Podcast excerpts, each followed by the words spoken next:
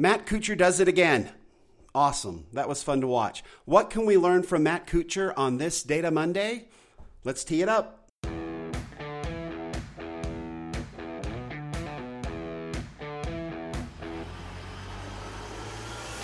Welcome to Data Access Golf, your home for rapid golf improvement. And now, from the thin air of the Rocky Mountains, next on the number one tee, your host, Aaron Stewart. Hey everyone, thank you for being here. Welcome to another episode of Data Access Golf. Very cool on this Data Monday to kind of go through some numbers from Matt Kuchar. A very impressive win. I mean, he was in it from the get-go and just stayed steady. I was super impressed with with Sunday, how he started out a little slow, bogeyed a lot of, bogeyed about three holes, uh, threw in a birdie there for good measure, and then came through and uh, finished it off strong and and won going away, actually. So uh, very cool, very fun to watch him. He is the uh, smiling assassin. There's definitely something brewing underneath that you can't really see, but very competitive, a very good golfer, and so impressive the way he's, his whole career is impressive.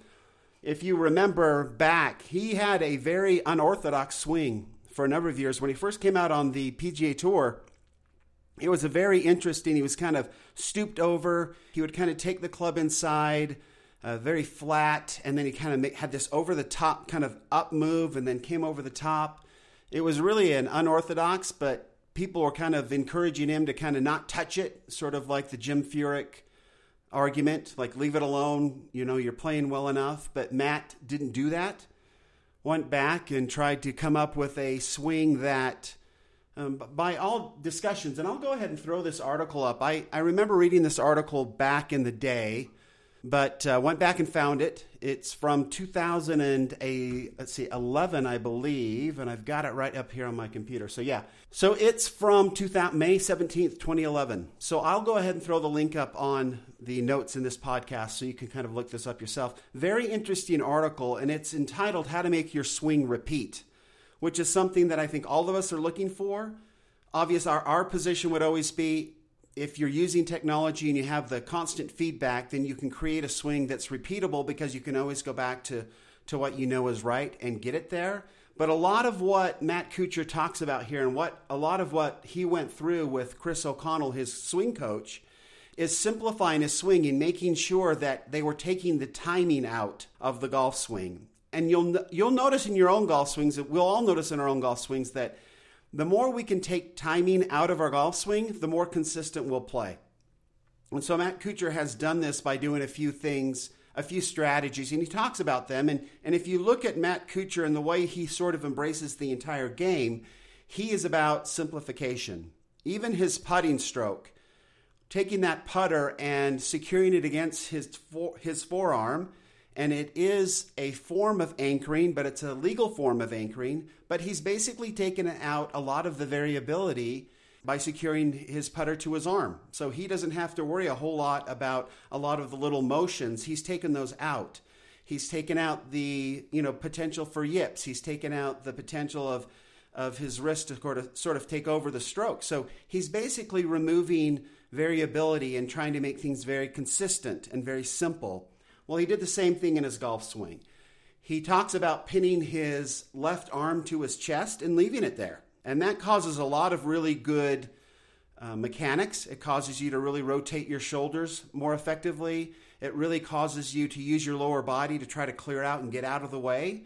And if you do that and you, you turn on a very tight axis, Data Access Golf, then you you have the ability to take timing out where you don't have to flip your wrists and time the release. It just happens naturally. Centrifugal force will just sort of help a very natural swing release at the ball, and it then becomes very consistent and very predictable. So Matt's, Matt Kuchar went through a huge swing overhaul. It probably took him, boy, he, he had to go back down to the web dot com tour and work his way back up. And now he's super, super consistent, as as we know. So let's jump right into some of the data that I think is really fascinating. We we usually see, and we saw this with Xander Schauffele last last week, that, you know, they play well. They put a lot of things together, and and um, they lead the field in a number of categories, and that what's, that's what makes it possible for them to win. So a couple of things that kind of stood out. First off, we always look at a cons- consistency number. that at Data Access Golf, that always is, we take the number of events they've played in, and then we look at the number of cuts they've made, and we divide. So to date, for the entire career of Matt Kuchar, he makes seventy-three percent of his cuts, which is, for somebody with his longevity, it's pretty average.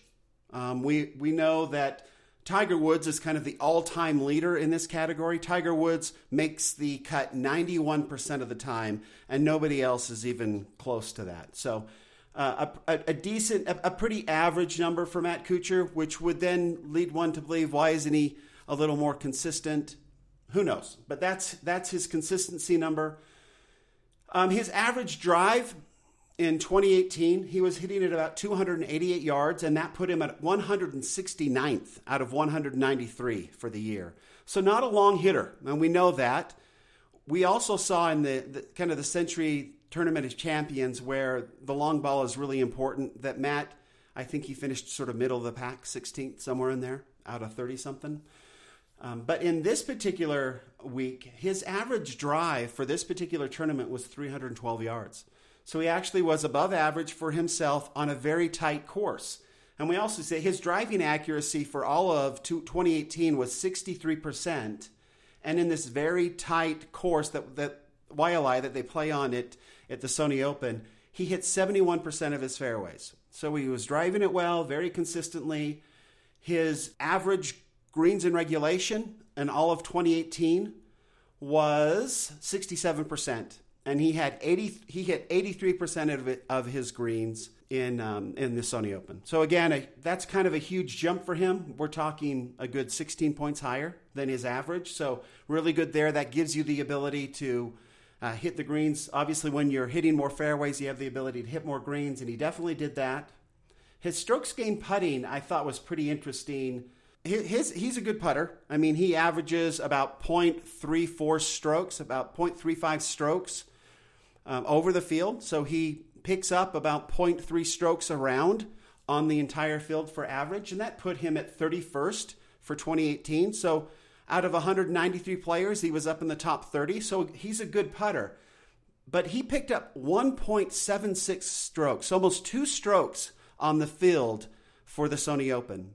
So that's eight strokes putting, so a very, very good putting uh, tournament for Kuchar. And he talked about the greens and how perfect they were and that he was seeing his lines perfectly. I, I don't know if you saw some of it, but but that putt he had on sixteen, I believe it was, where he just kind of started out to the right and he kind of went dead center of the cup and broke exactly the way he wanted. And when you see a putt going dead center like that, that's a breaking putt that you have to start outside the hole. You know that you're really seeing your lines well. So that was really, really cool. If we jump back then over to sort of the benchmarks that we've set up and compare Matt to what we've kind of set up to kind of keep an eye on our game to make sure that our game is healthy in each one of these uh, areas. Driving accuracy, we've got here, if we're hitting between uh, fifty and sixty percent of our fairways, that we're going to feel pretty good about our game at that particular point. Matt Kuchar, I, I just mentioned, hit sixty-three percent of his fairways for twenty eighteen, and this particular tournament he hit seventy-one percent. So a little bit better than normal. Greens in regulation, Matt Kuchar uh, on average is sixty-six percent. We're saying our benchmark is somewhere between fifty-five and sixty-five percent. So he's right there in greens in regulation. For this particular tournament, he hit eighty-two percent of his greens. So really, really good there. Uh, Matt Kuchar is, uh, for scrambling, he can get up and down from around the green sixty-four percent of the time. The benchmark there that we're saying for our game to keep an eye on our game is forty-five to fifty-five percent. So he's above what our benchmark would be consistently. So a very good short game player. Very good. Sansei's, we're th- saying thirty to fifty percent of up and down. Again, not playing in really good sand traps. Um, I, I, even private courses don't have very good sand traps. They just don't keep them up like they do on the P G A Tour. So it's kind of hard to compare these two. Matt Kuchar is sixty-one percent for sand saves, up and down. We're saying thirty to fifty percent. If we're somewhere in that range, we're not going to worry about it. For this particular tournament, the Sony Open, he was eighty-three percent. Super strong there. Putting from twenty feet. I just said he's he's fourteen percent is what he does on average. Our benchmark is three to seven percent. Matt Kuchar is a good putter. He finished um, stroke gains putting last year in the top thirty, so you would expect him to be stronger than the average benchmarks of a P G A Tour player. Uh, putting from ten from ten feet, Matt Kuchar makes thirty-eight percent of his putts, and we're saying that we want to be somewhere between the twenty and forty percent. So Matt Kuchar from ten feet is somewhat average, right? And that would be our benchmark as well, right there. He's thirty-eight percent. We want to be between twenty and forty. And finally, from five feet, we want to be between sixty-five and eighty percent of our five-footers. We want to make sixty-five to eighty percent of those. Matt Kuchar is eighty-five percent. So right there, exactly the same as Xander Schauffele from the week previous. Very cool. Definitely take time to look over this article on Matt Kuchar.